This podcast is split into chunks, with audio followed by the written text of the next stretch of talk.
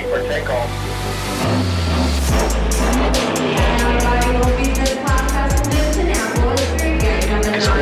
Great. Welcome to the Remote CEO Show. My name is Danilo Bartolini, aka Danilo B. I'm an acclaimed business coach, and my moonshot is to change the face of work and business forever. With each episode, we bring you some of the most inspiring and insightful interviews with six, seven, eight, and nine figure entrepreneurs to crack the code on how to build your remote empire and have fun while doing it. Thanks for stopping by, and let's get started. What is going on, CEOs? Danilo B here with another episode of the Remote CEO Show. Today, I am here with Frank Cottle. Frank is the founder and CEO of Alliance Virtual Offices. Frank is a truly experienced business leader and a renowned speaker, and his focus, like you probably guessed, is remote work. And that is the reason why I absolutely wanted him on the show. Today, we will talk about commercial real estate, the future of work, workplace technology, and how to be a true remote CEO. So I'm super excited to get this chat going. So, Frank, how are you doing today? Hey, we're doing just great. Thank you. Awesome, awesome. Again, Frank, thanks a lot for being on the show today. And before we get into the questions, I always ask my guests can you tell our audience what made you become an entrepreneur? How did it all start for you? Oh, gosh. Um, I, I, grew up in an entrepreneurial family. My dad was sort of a serial entrepreneur, owning several companies and, and uh, simultaneously at one time, and, and then uh, starting a number of companies as well. So I, I think from the time I was uh, able to read and write and think a little bit, you know, it was just dinner table conversation. Uh, so it was a bit in the blood. Um, also, I never, when I was going to college, um, which I got kicked out of, uh, but as, as I was going to college, I kind of decided that the purpose of college was one of two things. Uh, it either taught you how to work for somebody else, uh, mm-hmm. or um, you learned how to make decisions. And I opted for the second.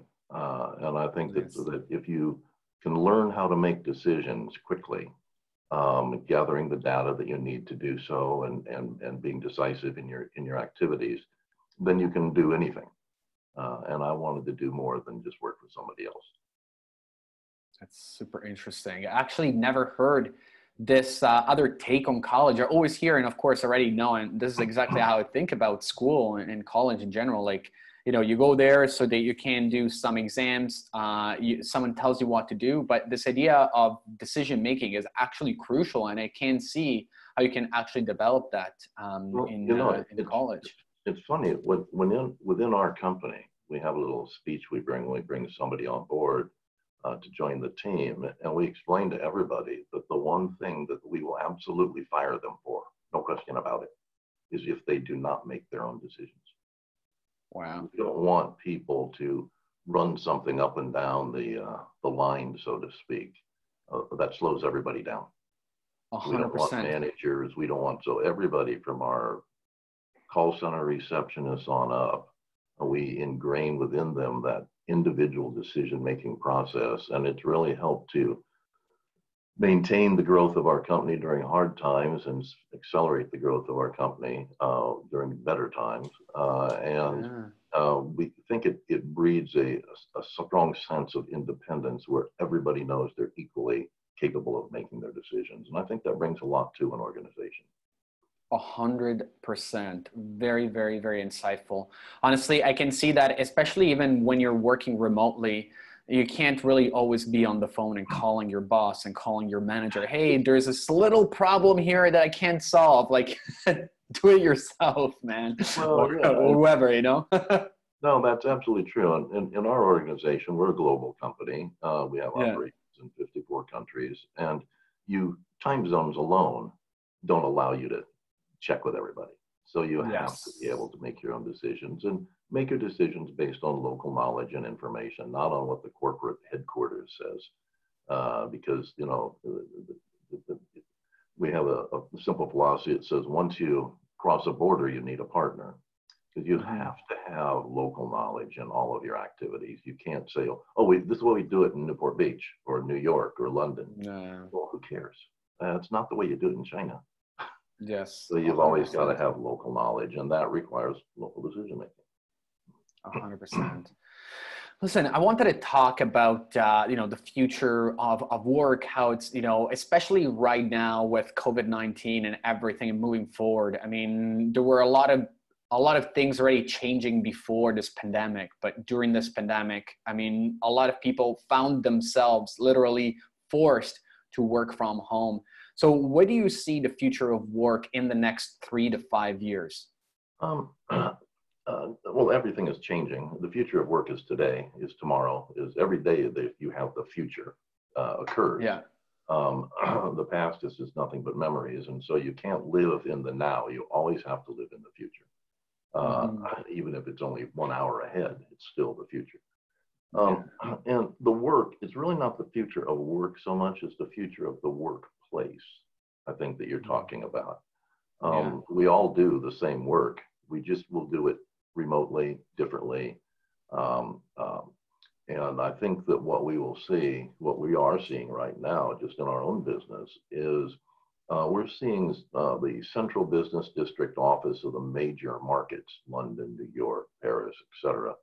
Um, when we look at this downtown high-rise model, uh, uh, we're seeing that devolve quite a bit right now, and people going into secondary and tertiary markets, they're much stronger right now. Um, and it's not just being in the office that's the issue, it's getting to the office.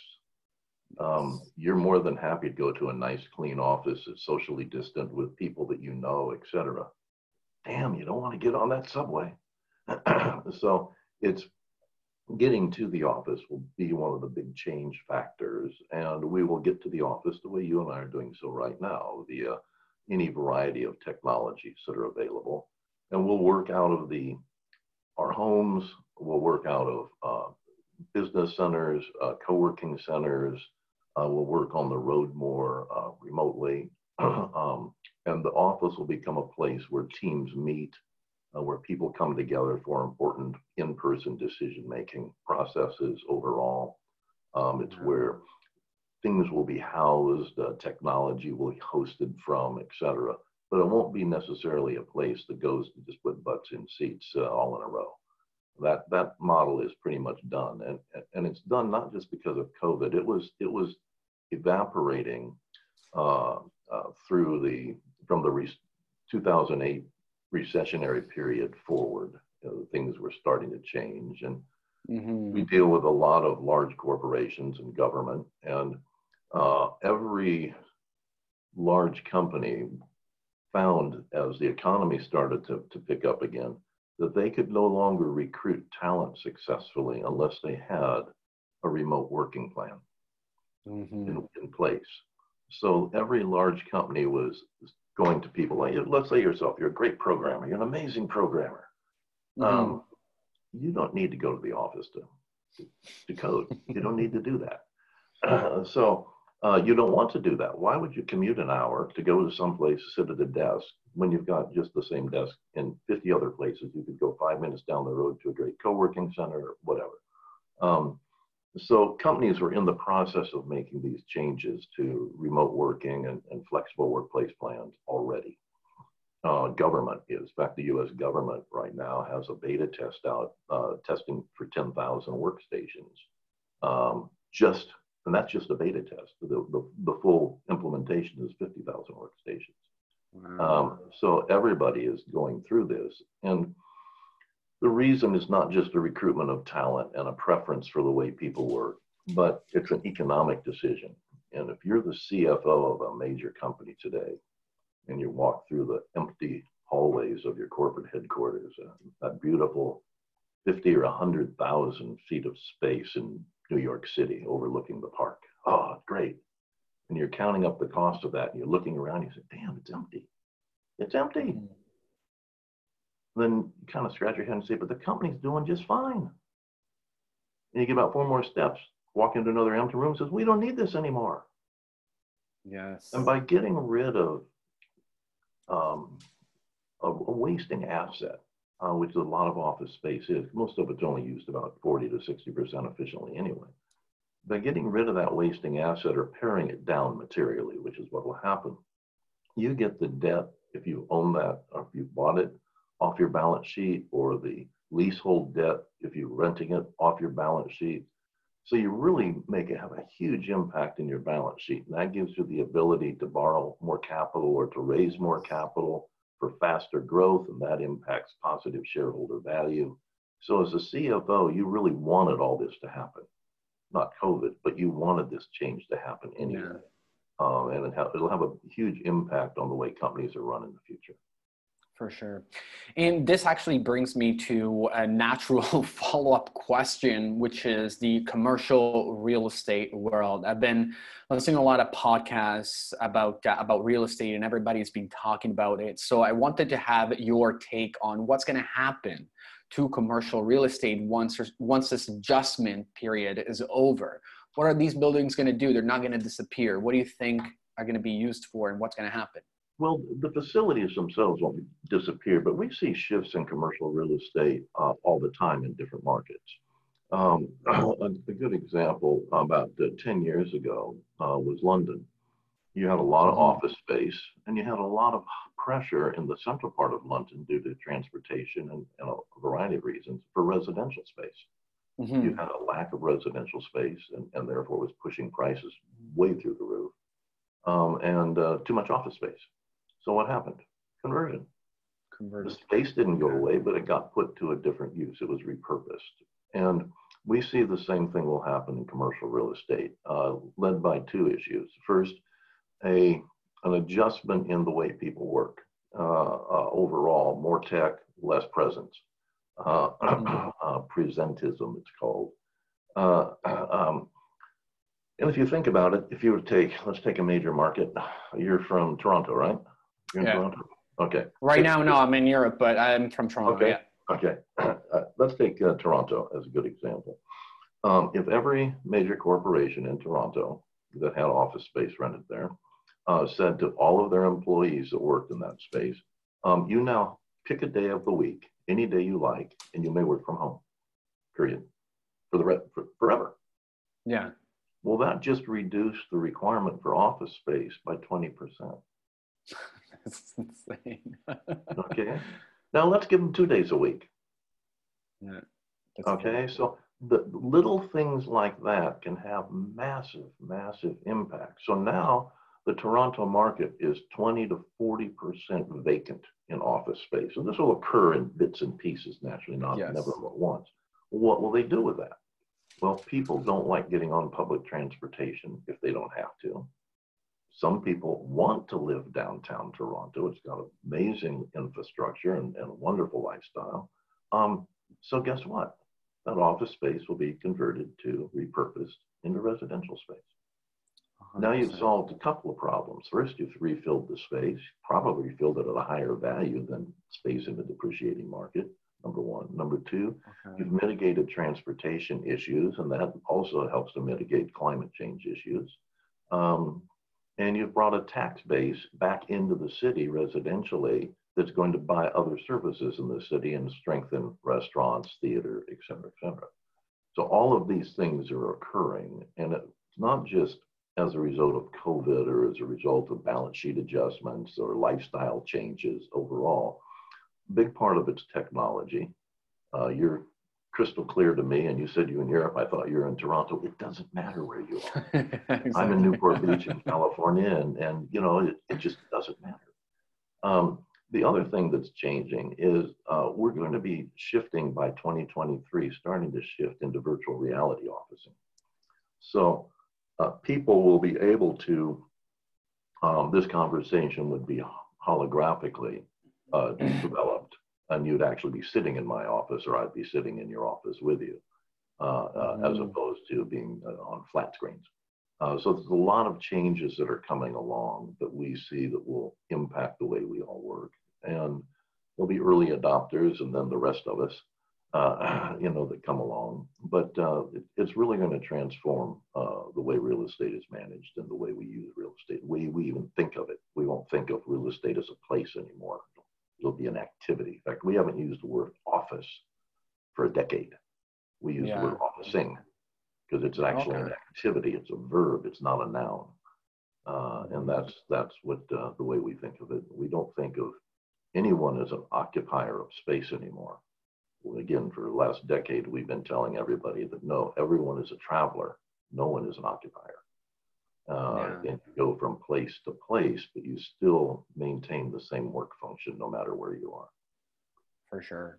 So you were talking about uh, a lot of stuff. Uh, I have a couple of follow up questions. So I'm going to go with the technology one because I'm super passionate about new technologies, especially in the workplace, because that's where I spend the majority of my waking hours anyway. So talking about technologies you're talking about um, virtual reality sets. Is there anything else aside from future technologies that you see are getting implemented right now as we speak, and or even in the next couple of months or years? That uh, that uh, you've been already using, or that you've seen other businesses use to make this transition better. Well, we see simple things. Um, uh, right now in the United States, there's a lot of discussion about the effectiveness, the efficiency of our U.S. post office system. It's slow, it's cumbersome, it's always semi-bankrupt. Uh, it, it can't move agilely uh, with any agility. And there's a whole variety of reasons, and it's not just our postal system that's like that. Um, so what we will see as a replacement of the mail carrier is we will start seeing digital mail. Uh, and Mm, that's uh, emerging very actively from the private sector. We use digital mail ourselves and have a central mail processing center uh, for some of our largest clients. Uh, in uh, that center in the U.S. is in Las Vegas. Uh, great place for data centers. Uh, and uh, um, uh, so digital mail is one of the simple little things that we'll see. And I'll give you an excer- a perfect example of that. In Switzerland, there is no mail delivery.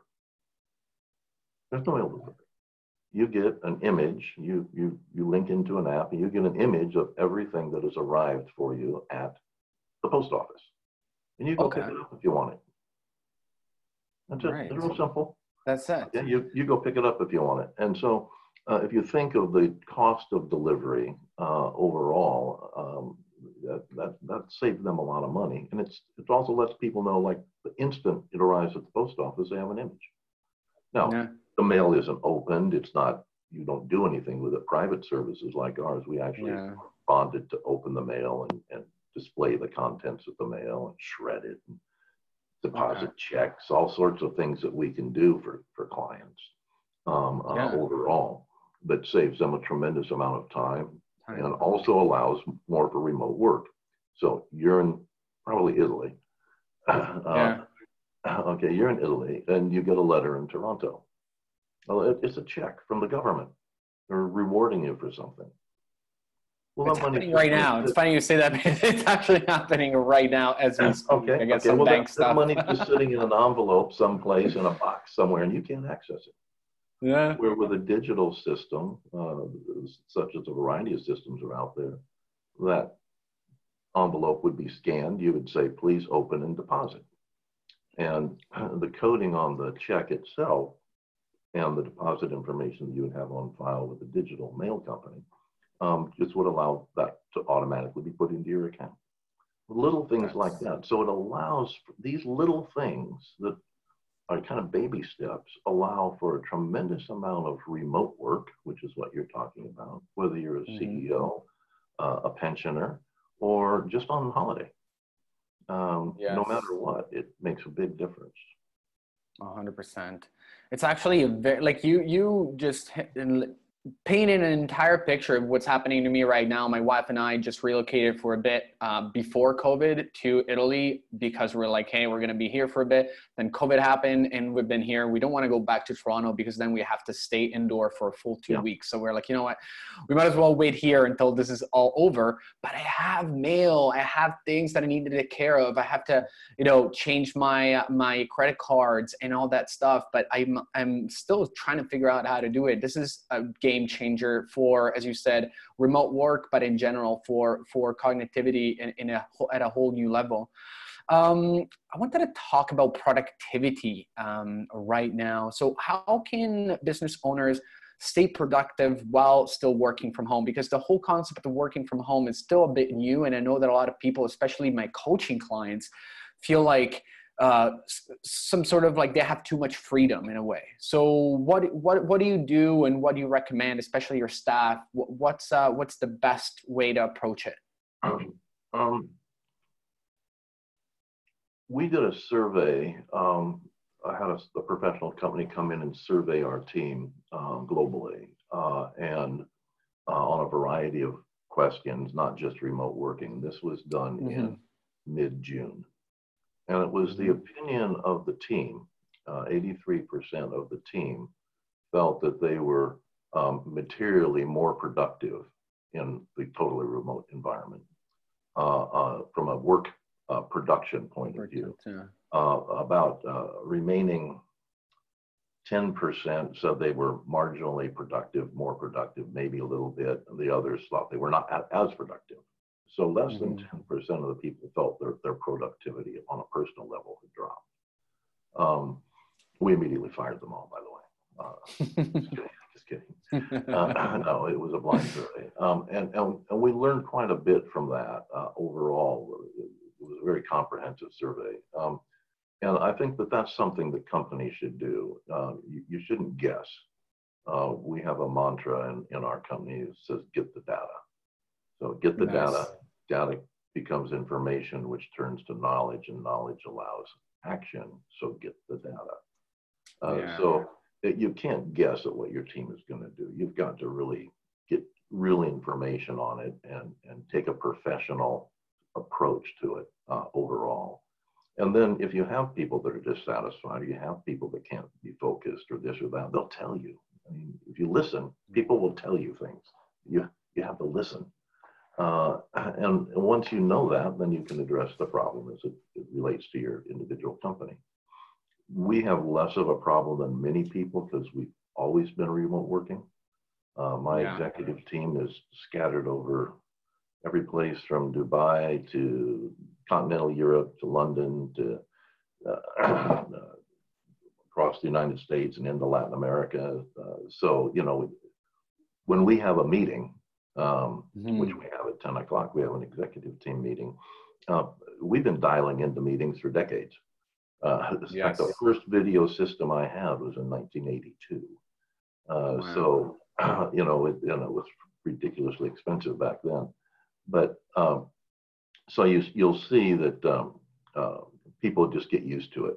Uh, they, they just they, they start to understand and get used to it, and it doesn't um, it doesn't keep people from being as uh, close or as as un, uh, being able to communicate uh, once you're used to the process. You don't have a problem communicating uh, via video. I don't. It, it's just part of what we do. And once you're used to that, and, and some of the productivity that comes from it too is you don't waste as much time. Yeah. You know, we didn't talk about the baseball season, or we didn't talk about politics, or we didn't talk about the kids and family. We got right to what we were going to do. Yeah. Um, and you miss some of that interpersonal stuff, but you do that on a separate schedule. Um, That's true. So business is business and personal is personal, and you have both, but they're on separate schedules. Yeah, which actually brings me to another question about uh, about community and about uh, uh, corporate culture because I worked uh, in corporate Canada and you know those big offices we were talking about earlier where we got 150 you know salespeople cold calling and and doing all sorts of like team you know huddles and whatnot. And, and, then i also work right now i have a team i have a team of about 10 people working remotely for me. So how do you suggest business owners manage corporate culture while still being able to have everything remotely? Is there something that you guys do to keep you know the fire on um, within your staff? Yes, uh, I, I, think so. Um, number one, we all accept and embrace technology.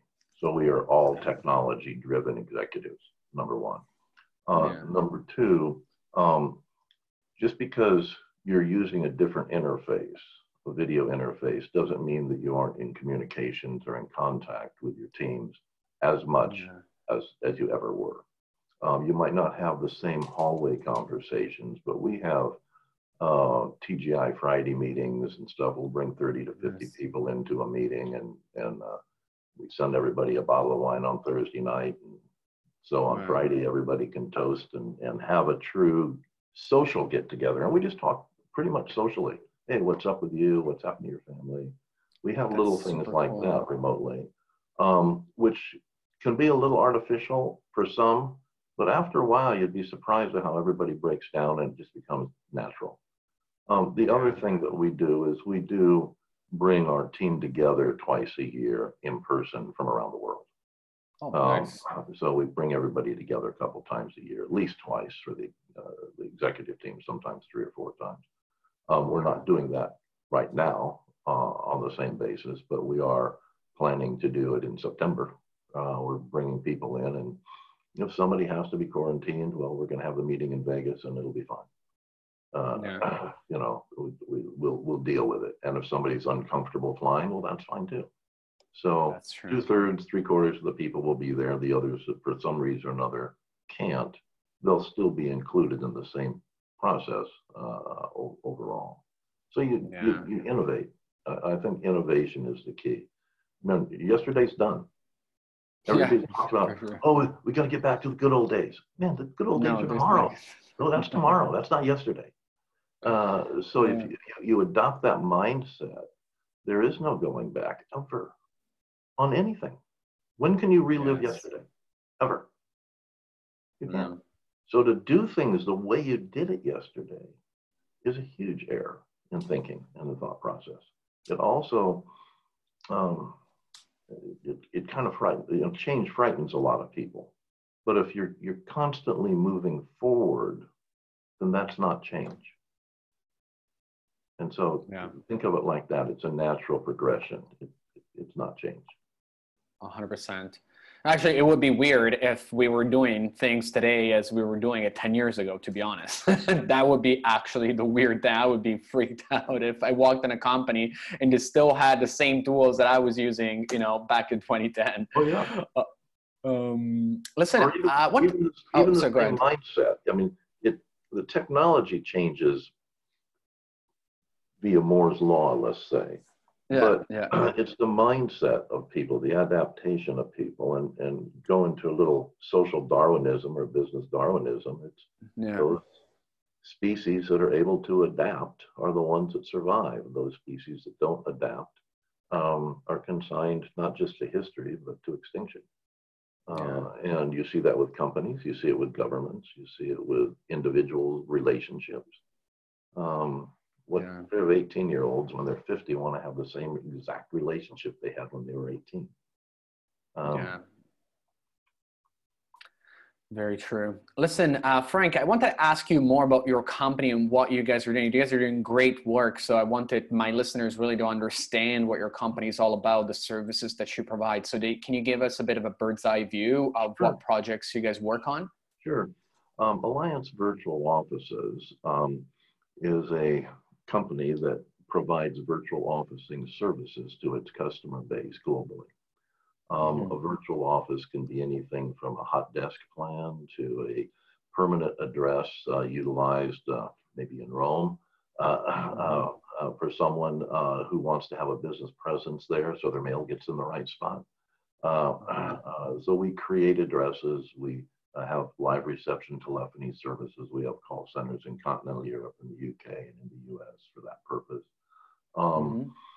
And we really support companies uh, globally that need to do business without necessarily physically being there. Um, mm-hmm. And there's 50 different ways that virtual offices are used, but mostly it's the creation of a business identity uh, at a location that allows you to do business.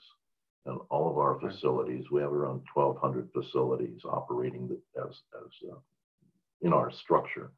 Um, and uh, they all have clerical, secretarial, administrative support, uh, conference rooms, meeting rooms, private offices, drop-in space, hot desk space, co-working, community structures, etc.